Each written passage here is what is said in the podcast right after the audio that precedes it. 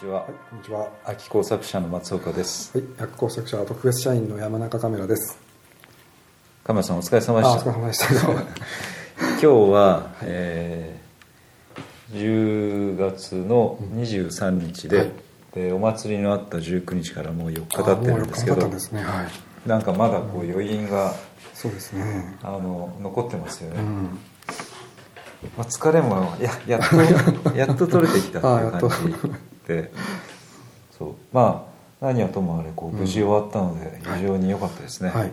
で来てくれた皆さんもあの口々にこうすごい良かったよって言ってくれた本ので。当にたくさん来ていただいて、うん。はいありがたかったです。あれ何人ぐらいいたんでしょう、おそらくまあ入れ替わりで500人ぐらいですか500かね。な。うん。うん、で最初のうちに早めに来て、はい。お祭りをもう見れずに帰った人たちもいますからねそうですね。やっぱりあのご年配の方はやっぱちょっと寒かった。寒かったらしいですよね、はい。うん。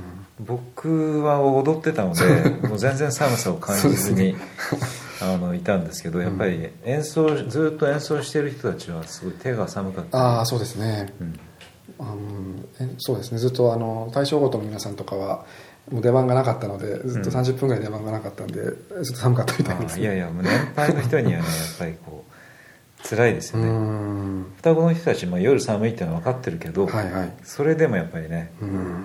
あの耐えられないと思いますね。僕らでさえもさ普段寒いんですもんね、うん。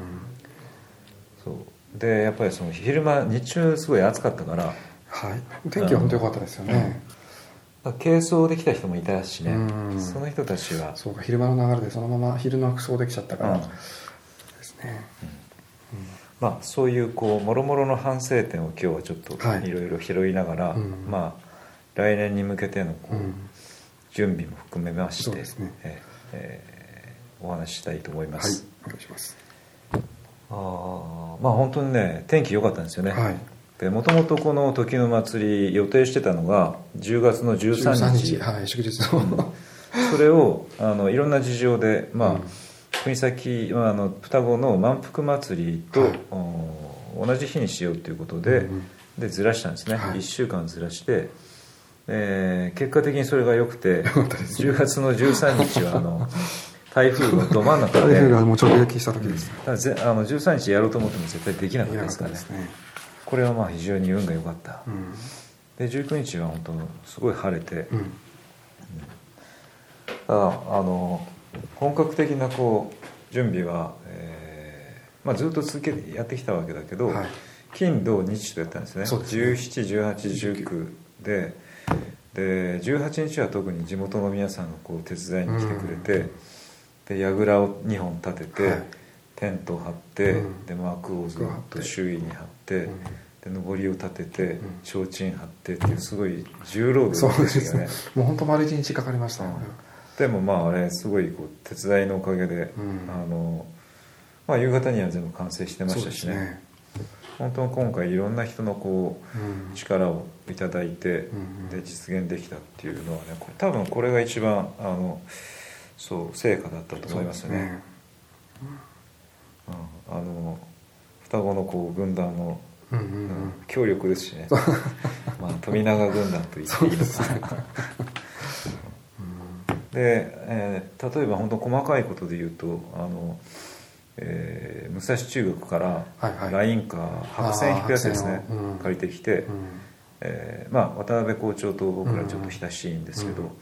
前々からねこの時の祭りのお話はしていて、はい。ですごい協力してもらって、うん。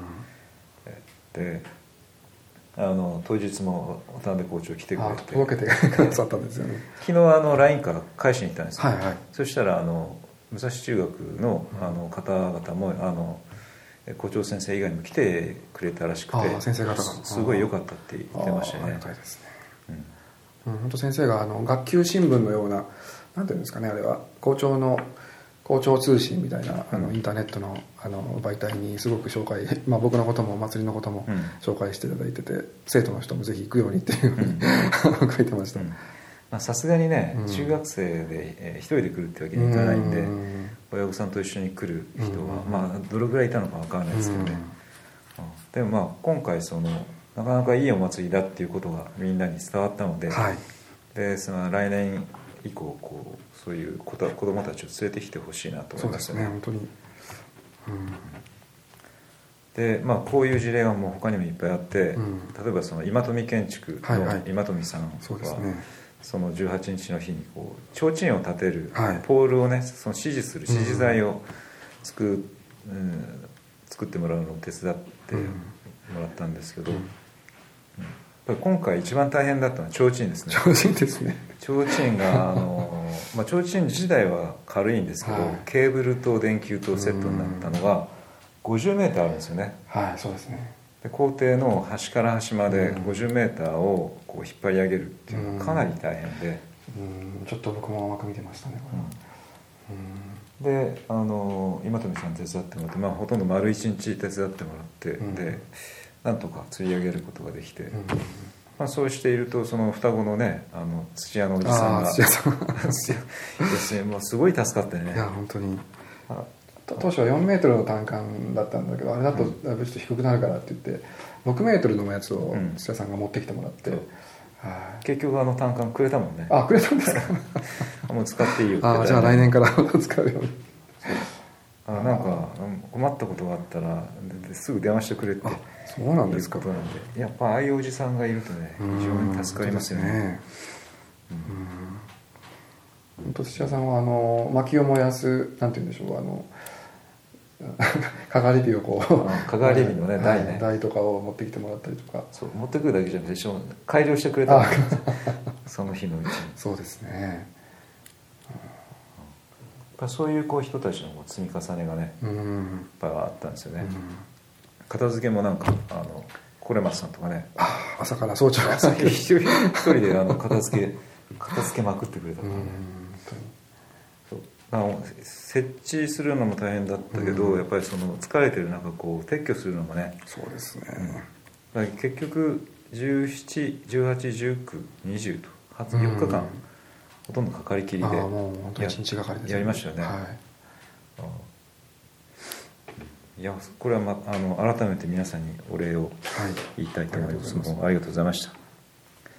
で、えーまあ、今度あと今月の31日に、はい。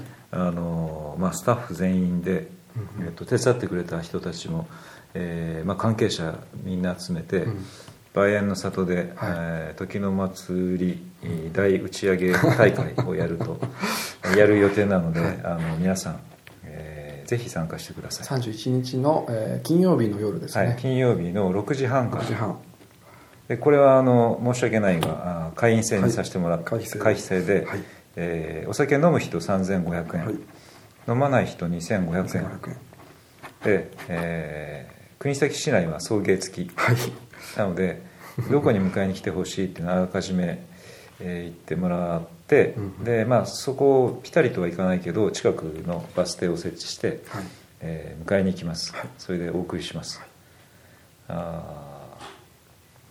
当日さすがに打ち上げできなかったのそうですね。疲れすぎて。疲れて片付けもあって。うん。うん。まあ、31日目あの皆さんもう一度集まって、うん。まあ、打ち上げとともにですね、今度次回の,、うん。あの早速次回の打ち合わせそうですね、えーあの反省点もたくさんあるし、うんうん。それを修正して来はい。年こう、どういうふうに持っていくか,、うんうん。なんかやっぱり準備が大切だっていうのはすごい感じましたよね。そう。そうですね。やっぱりこうそれが大変でしたね、うん。まあ、初めてのことだったんで。でも今回で大体あの、分かったのでこれを生かして来年に、あ持っていけると思います。うん。まあ、そういう会にしましょう、はい。これはもう関係者は誰でも、うん。関係者というか関係してくれた方はええ、本当にあの来たくて来て来れなかった人も含めてうん。参加ししたいという人はみんな集めてやりましょう、分かりました。大体50人ぐらいを、の想定してるんですけど、はい。増えても全然構わないと思いますね、はい。かりました。本当ね、まあ、最初、えーこれほぼ2年がかりですね、うん。2年越しではい。計画していって、去年の夏プレイベントをやって、うんうん。で実際に亀谷さんがうちのこの学校の音楽室を利用しし始めてから1年半半ですね。ですよね、うん。まあそこが大体スタートとして、うん。でずっとその亀谷さんと僕とでこう話してたもうあの予定してたことの多分半分もやれなかったんですけど、そうですね。でも結果的にはその非常に皆さん楽しんでもらえたので、はい。まあ、そのたすあのできなかった半分をね、うんうんうん。来年に向けてぜひこうやっていきたいと、例えばその学小学校とか中学校のワークショップが今回やれなかったんそうですね。ねやっぱりちょっと、まあ、運動会がうんの時期とかぶってしまったっていうのが一番大きそうかったんですけど。だからもっと早い時期から、早い本当に新学期ぐらいの時くら。いから、はい、それはやりたいですね、まあ、だからこうまず初っ端な来月ぐらい一回やればいいんじゃないですかね、あ本当にやりたいですね。でビデオ見せてね、うん。こんな感じだっていうのを、うんうんそう。それがまあ一つと、うん。あとはやっぱ近隣のインタビューもうん。僕らも行ったんですけど、うん。あの行ききれてないところが多かったんですよね。もうちょっとあれはちょっとあの継続して継続してというかうん。定期的に、あのやるべきでしたね。僕も入院とかいろいろしてですね。あそれがだいぶあの開始が遅くなってしまったっていうのもあるんですけど、うん、それは本当にあのやりきれてないところがいっぱい紹介されてまだ僕も行ってないところもいっぱいあるので、本当あのもう今からでもぜひやりたいですね、うん。来年に向けて。それをねうん。ぜひ行きましょう、はい、それも本当にあのいろんな面白い話が出てくるのでそれをアーカイブして、うん。あの何かね誰でも見れるようなあの仕組みにっていうのもちょっと話があったので、うん。それもこの1年間かけてやっていきたいですね、うんうんあとブラスバンドねああそうですね。そう。学生まああの中学生のブラスバンドとかぜひこう仲間に入ってもらいたいというのもあるし、うんこの間でもいいいい話を聞いて、やっぱりその学校ってこうなかなか先生自体がうん。うんあの学校として動きづらいというか、うん行事として外部に出ていくっていうのは大変やりにくいうん。という話もしましたけど、あのこの間あの芸術文化ゾーンを考える懇談会っていうのに僕も参加してて、はい、でうん。大分大学の先生がねそうそのアドバイスくれたんですけど、やっぱり子どもたちを動かそうと思ったら、うん。まずね先生たちを集めて、うん。先生たちにこの楽しさを知ってもらうと、うん。そこから始めるとやりやすいっていうことを聞いたんですよね、聞いた確かにそうだなと思って、うん。だから子どもたちをに説明する前にうん。先生たちには一回集まってもらって、うんでその今度の時の祭りとかねボンダンスが、あのまあ、楽しいもんだよというので、そのまあ、そういう会が先にあって、うん。そうですね。それからあの生徒にこう伝え直接伝えるっていうのがね多分方法としては非常にいいんじゃないかなと思いましたね。ああもう本当それも早めにうん。あれですねやりたいですね。で今回の第1回目も1年間準備したけど、うん。1年ってあっという間 だったじゃないですか。本当にね。楽曲出来上がってからだから4月から456789107、えー7ヶ月あったけど、うん。もう7ヶ月あっという間でしたもんね。本当でしたね。で僕らも仕事してるし、はい。仕事の合間であの、えーまあ週休3日とはいえ、うん。その3日間だけじゃ到底足りないっていうのをね、感じたので、うん。やっぱりスケジュールをこう立てていってだんだんとこう、うん。あの本番に向けてうん。密度を上げていくというのが必要ですよね。そうですね。うん。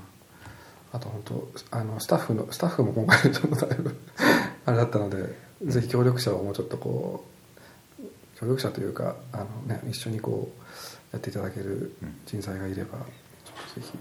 一番足りなかったのはね当日のスタッフ。ご自身のスタッフが足りなかったですね。あのもう基本的には、えー秋工作者のうん職員僕を含めて、えー5人、うん。うんまあ、亀谷さんそこから除くから、うん4人でこう現場を あの動かしてたんですよね、うん。でそうやっぱりねあの本当はスタッフの,、うん。あの白衣のユニフォームをうんうんうん。30着用意して30 人は絶対必要だ、やっぱりだだったんですそうよねですよね30人いてその踊りの指導とかこう、うん。みんなをこう盛り上げる背中を押す役目が必要だったけど、うん。それ一応募集したんだけど 一時の時点であのさやかさんしかいなかった。そうですねそれはあの大きな誤算で、うん。やっぱりその事前にこうこの人この人この人っていうのをこう固めておかないとね、まずいな、うん、なんかやっぱりあのまあこういう趣旨とかあのなんかそういうの共有して、うん、なんかずっと1年間ぐらい、うん、そうですね。そういう共有しあのできる人がいいですね。そう、うん、やっぱりねそれもこれもあのどういうものになるかっていうのは、うん、それが分からなかった、はい、それが一番分からなかった。で多分ね現場が始まるまでそのそういうイメージできてたのは僕とカメラさん2人,、うん、2人しかいなかったんですよ。ああ本当そうだと思います。であの僕らにとってはこうあの想像通りの、うん、まあ、非常にこう皆さんのおかげでよくできたけど、はい、ほぼ想像通りの絵になってたじゃないですか、うん、なってました。だからでもああれあれあの絵をみんな想像できてなかったので、あの今度は今回参加した人が、あのイメージを共有して、そうですね、今度来てくれるので、あの次回は大丈夫でしょう。そうですね、確かにいあのいろいろ説明してもなんかあのみんなええポカンって感じです、うん、うん、まあ次回はそれが全く違うんで条件がね、はい、ぜひあのチームをこう結成して、うんうん、今度のあの打ち上げの時にもすでにチーム決めといてもいいかもしれない。ですね。そこが一番いいかもしれないです。機関メンバーがね、はい。うん、まあそう。準備とかあのその辺のこう反省点はまあもろもろあるんですけど、うん、実際にその現場はどうでした？そのパフォーマンスはオーケストラを含めて、えー、そのみんなバンド時の祭りバンドですね。ああの、まあ、音楽は本当皆さん短い時間でちゃんと練習をしてくれて、うん、あの音楽に対関してはあのばあの問題なかったと思います、うん、すごくあのまあ本当鶴さんと伊賀さんと忍者マンの2人とあとベースの須磨子さん、うん、あのバンドのメンバーがもうガチッと屋台骨を支えてくれたので、うん、あとおばあちゃんの対処法とかですね、うん、あのまあ、ちょっとおぼつかなくてもですね本当ちゃんとまとまりがあって聞こえてあのすごく良かったですしやっぱり吹奏楽も全部で20人20 21人かな？21人もブラスバンドが来てくれてプラス対象音が11人。で、えー、もう本当に40人近くで、うん、音はすごく良かったですね、うん、あとはまあそのまたマイキングまあ当日までその楽器がどのぐらいになるかとかもちょっとギリギリになっちゃったんであのやっぱりマイキングですね。PA のちょっと仕組みがちょっとあのちゃんと音が全員の音が取り切れてなかったっていうのはちょっとあるので、うん、それはまた来年に向けて、うん、あの一つ一つの音が生きるような PA をちょっとまた音響さんともいろいろ話してですね、ね、したいです。またねアドベントさんと一緒にやりたいですよね、はい本当に。今回のこうイメージをつかんでもらったので、ね、はい。あれは忍者マンたちはどうでした？忍者マン練習不足じゃなかった？練習不足は練習不足だったんですけど本当3日前ぐらいそのキーボードの鶴さんがいろいろギター上野君に指導してくれたりとか、えー、してで結構忍者マンあの衣装もですね、うん、あの当日日本のあの岩切さんが出題てくれたりとか、うん、まあ、それでよかったんですけど、まあ、あのアクションを大きくしろといろいろあの注文を 僕と鶴さんでつけさせてもらって、うん、まあ、なんとかなんとかあの当日は何も問題なくああそれは安心しました、はい、よかったです、うん、衣装も良かったよね。衣装も本当に良かったですね、あのまあ、財前と喜恵さんと、うん、えー、お隣の執刀医チーム、はい、岩切さん清原さん林さん。はい、うん、であのまあ亀谷さんの衣装のこう裏見頃というか裏肩からしか、うんはい、あの編まあ、網で作ったやつですね。執刀医を使ってそれを編んで、うん、本当なんかこう仙人みたいな後ろ姿なんですけどね、それと、えー、全体をデザインした財前さんの白を基調にした、まあ、インナーと、うん、えー、羽織と袴ですね、それもすごいねあのバランスが非常にこう両方のバランスが取れててよかったですね。ここは良かったと思いますね、あれも本当白衣を僕がいつも着てる白衣をアレンジしてああいう着物にしてくれたっていうのがあって、でスタッフの衣装も白衣だしその櫓も幕も白で統一されてて、すごく統一感が、うん、あのまあ提灯も白だし、うん、それはすごく僕も後からいろんな方が撮った写真を見てすごくあ、うん、あのいいなっていうのは最近すごく思いました、うん。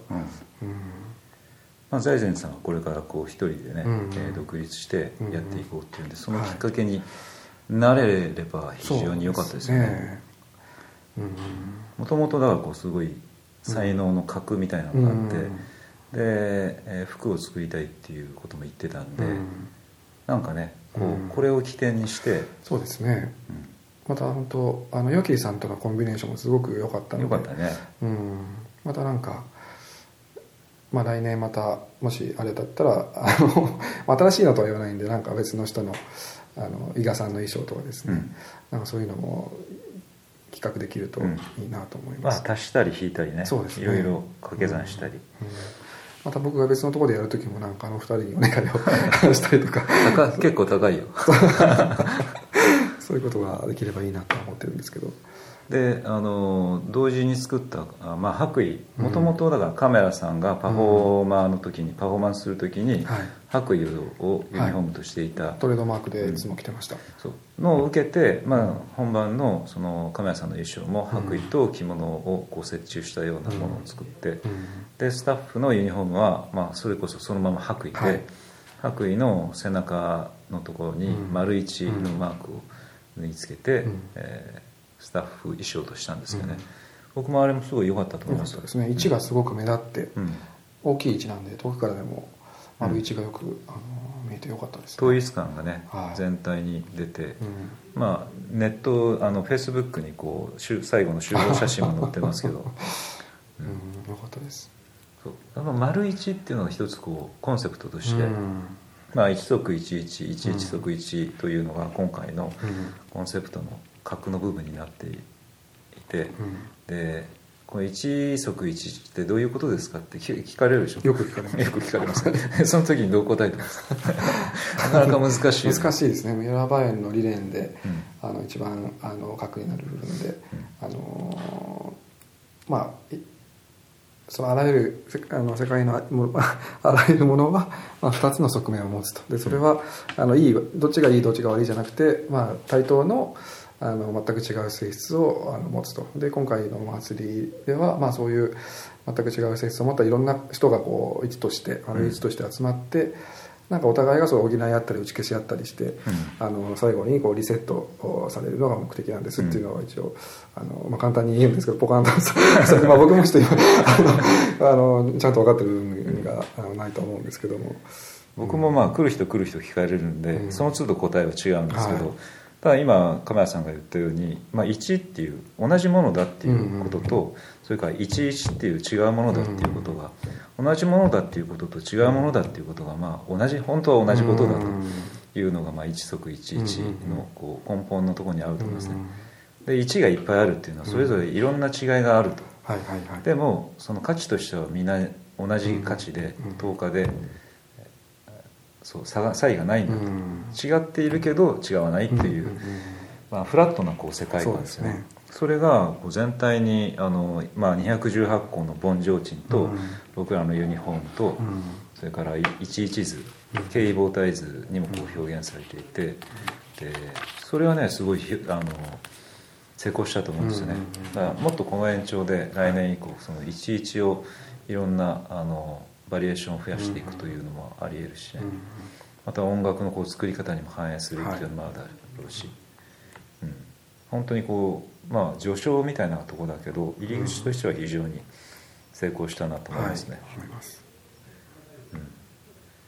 で執刀医の僕ら的にはね執刀医の使い方も非常にうんうんあの新鮮さがあって、はい。でまあ衣装を作ったものを見ながら例えばそれをこう家具に発展させたりっていうのはね、まあ、作りながら感じていたことなんですよね、だそういうものもこれから先の自分たちの事業に反映させて、例えばその段ボールの立体と、うん。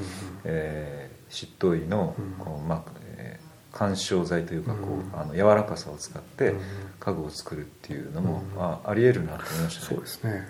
本当執刀医も本当この学校があるこの土地のなんというかあの力というかうん。あの、うん。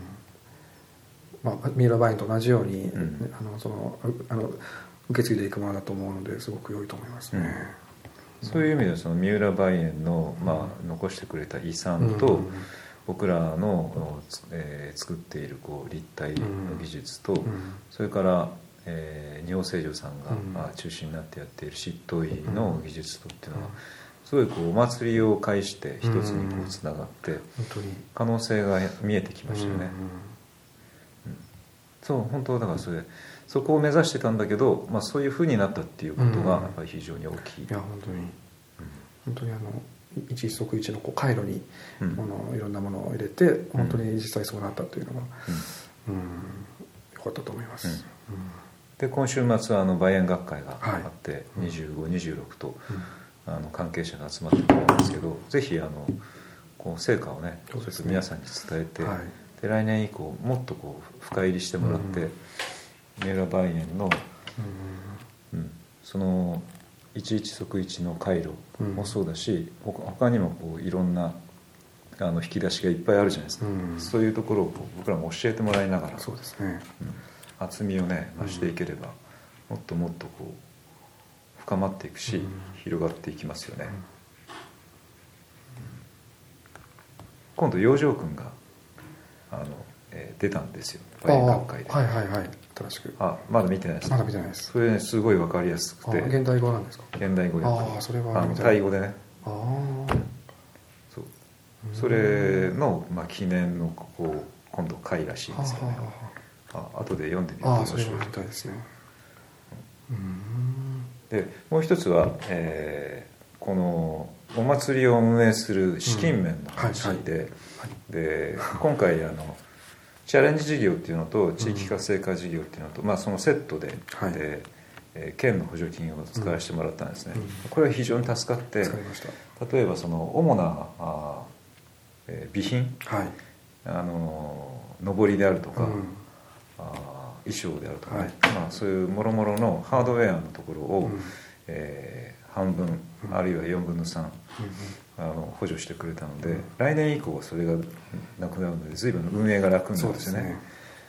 で、ね、音響設備とかはレンタルなんで毎年かかってくるんで、うん、まあ、あの常にこう単年度でもやっぱり100万近くの運営費が必要なんですね、で僕らはそれをこう、まあ、ただ単にこう寄付金で賄うのはどうかなと、まあ、ちょっと違和感があってというのもまあ僕もこう会社を経営してますけど、いろんなお祭りでいろんな人がこう、3,000円とか5,000円とか1万のこう寄付を集めに来るんですよね、でまあいいよいいよって出すけどそれが実際こうどうなったかとかあのあのお金出して終わりっていうケースが結構多いんですよ、多分他の会社も一緒だと思ってて、自分たちが今度寄付をお願いする番になってやっぱりなんかあの単純に趣旨を説明して理解してもらって、えー、寄付してもらうって人が誰も来ないっていうのはねやっぱりちょっと寂しいなと思ってて。そういうこう単純なこう寄付っていうのはあのお金だけっていうのはやめて、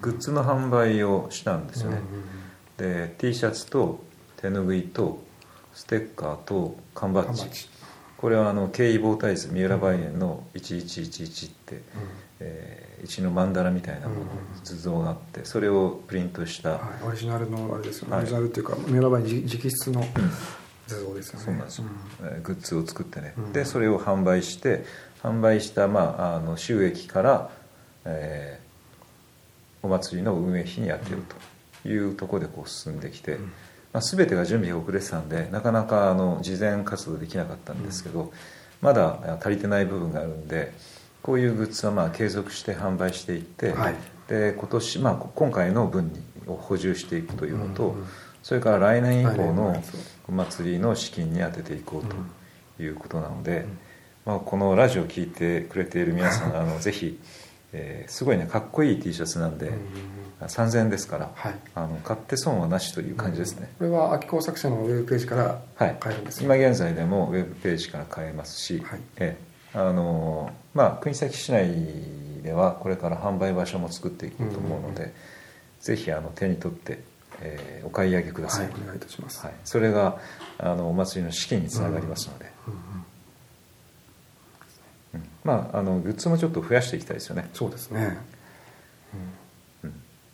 であのまあ一つはこう実験的なところもあったんですけど、うん、AR のアプリを今回作って、はいはいうん、で経緯棒タイズをスマートフォン越しに、まあ、撮影すると、うん。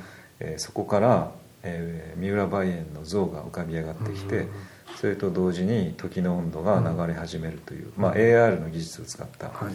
簡単なアプリケーションを作ったんですよね、うんで、えーこれは多分そのこれからどんどん開発を進めていってであの実際にこうビジネス化しようという試みなんですよね、うん。それは秋工作ションライブで、まあ、いろんな外部のパートナーと組んで、えーそういうソフトウェアの開発をすると。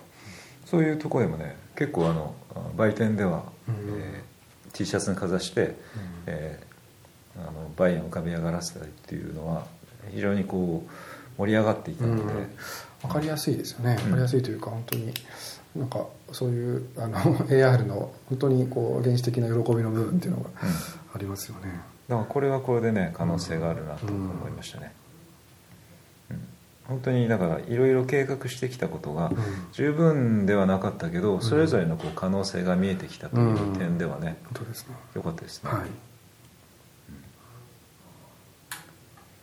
で全体のこう反省っていう点では、うん。まあ現場で僕僕らも参加して非常にあの楽しかった。自分たち自身も楽しかったし、うんうんうんでもあの、えー踊りを覚えたのが本当にね 開演の30分前 そうでした。30分前に亀谷さんが指導して スタッフにあの簡単だからって言って、ね。やったんですけど。うんうん。そうああの確かにこう慣れると簡単なんですよね、あのあれ前日やっとくべきでした。そうでしたね。前日というかもう少なくともね。もう1週間前2週間前ぐらいにやっておくべきでしたね、うん。あれはちょっと僕も反省してます。でもあの仁王像のグーパー、はいグーパーです、あれやってるの僕だけでした。いや本当意味が意味が痛いです。そう。意味をやっぱりお教えないと分からなかったですよねうん。きっと。そう仁王像のあうんだっていううんね、うんうんなんかやっぱりおあの僕としては踊りをあのこう一生懸命やってこう詩詩が聞き取れなかったらちょっと嫌だなと思ってだからうん。踊りは本当にこう無心にやってもらって、まあ、周りの景色であるとかあの音楽であるとかその一人一人を作った歌詞をこう噛み締めてほしいなと思う思いだったんですけどちょっとはあのそこはちゃんとやってくべきだ。それは僕は一番今回一番の反省点ですね。あとね感じたのは踊りながら感じたのは、はい。あのずっと、まあ、円をこうぐるぐる回ってる時間帯と手をつないではい「大庭よ来週はよ」ってこう横跳び縦跳びするのと、えーそそこのつなぎがね、うんうんうん。えーえースムーズにつながらなかったんですよね。でみんなあの「おにわよ来週はよ」のとこみんな待ってるんですよ。だから他はもう移動するだけで、はいはいはいはい。その時はね多分聞いてるんですなるほど、うん。でで「大庭よ来週はよ」の時は手をこう探すあの時間帯があるのでなるほどなるほどなるほど。そのちょっと前から、うんうん。あのスムーズに手がつなげるようなあ踊りだともっといいなとあなるほど思いましたねわかりました。それはちょっと来年にうん。あの改定を 踊りの改定をします。なるほどですね。でも「大庭よ来週よ」になるとみんなすごい、うん。あのこう弾けるというか、うん。あそこが一番こうまとまる部分。そうなんですよね。そこであの緩急がつくのがいいと思うんですよね。うん。うん。うんなるほど。よかったよかった。で最後のみんないろんな意見を聞く中でも、うん。あの出てくるのはまあ般若心経が良かったと。あああれは良かった最後ね、はい。うん。あそこでこう落ちるっていうのは、うんあのそう終わり方良かったって言われますね、あれは本当にあの松川さんが僕で考えたあの最後リセットされて、あの再起動というかあの一回リセットしてもう一回生まれ変わるような、うん。であれが本当に何もそういうこと言ってなくてもなんか皆さんにこうやっぱ伝わってる感じがすごくして、あの良かったですね、そうそう。うん。あ郷淳さんとね、はい。手島さんと,、うん。と上昇さんもいましたよね、はであの富永さんもいましのあの思いましたね。本当僧侶の皆さんがちゃんとやっぱりさすが、あの性病でやっぱりこう何人ぐらいいましたかね？67人ぐらいいらっ67し人いましたね、はい。いてやっぱりこう声と声のこう倍音というか、うん。この周波数がこうぶつかったりしてこう増幅されていくのがマイク越しでもすごく分かってうん。あの良かったですね。だんだんだんだんあの声が大きくなっていってあそこの双子の谷にすごくあれがあの声の倍音というかうねりが響いていったようなうん。感じがしました、うんうんよかったです。まああれあの辺はちょっとこう計算以上に計算。最初はもう一人でよかったって言ってたんですけど、まあ、あのぐらいいてよかった逆によかったなと思いましたね、でまあ全体を通じて、まあ、静かに始まって、うんえー静かに終わるというのが、そこをまあ大事にしようということで、えー挨拶一切なしだはいったんですね、はいでまああの市長も来ていただいたし、うん副市長も、まあ、実行委員長も、えーいろんな人来ていただいたんですけど、うんまあ、申し訳なかったけどもう一切うん。挨拶はなしで、はい。でまあそうそれはでも逆に良かったなと思いますね、うんだからまたあの改めてこう機会を持っていろいうんろあのお話は伺いたいですけど、はい。うん、あの挨拶がが途中で入ったりね最初に入ると、うん。やっぱりこうタイミング外されるんで、うんうんまあ、次回からもやっぱりそうしていった方がいいですね。いや本当にいいと思います、本当にあの、うん、なんか非日常的な感じがあのしてすごく良かったですね、うん、提灯とああいう雰囲気と合わせて、うんうん。うん。うん。最初からだから僕らその神事ではないと。はい。もちろん仏事ではない、はい。というところで始まって、うんで自分たちのこう時間を取り戻そうと、うん。自分たちのそのこうなんか生活っていうのをうん。自分たちで祝おうっていうのがまあコンセプトだはい。ったんですよね、うん。アートでもないっていううん。アートでもない、うん。であの最後に般若心経が入ったのもうん。別にその仏事とかっていうことじゃなくて、はい。全然に、まあ、日常的なものですよね、うん国崎半島にとってはね、うんそういうものがこうそこでそういうあの力をお借りしてっていうのは、あまあ、人が中心で人が輪になってうん。つながっていくっていうそのすごいシンプルなところですけど、そこはあの、まあ、他の鎌谷さんのね、えーお祭りパフォーマンスでもこう共通したところですけどね、それがあの、まあ、狙い通りだったとはいえ、うん。えー成功したまあそれがつながったっていうのがやっぱり成功だったと思いますね。はい。おかげさまでまあ話はまだまだ続くので 一旦この辺で切りましょうはい。じゃあまた来週もよろしくお願いします,、お願い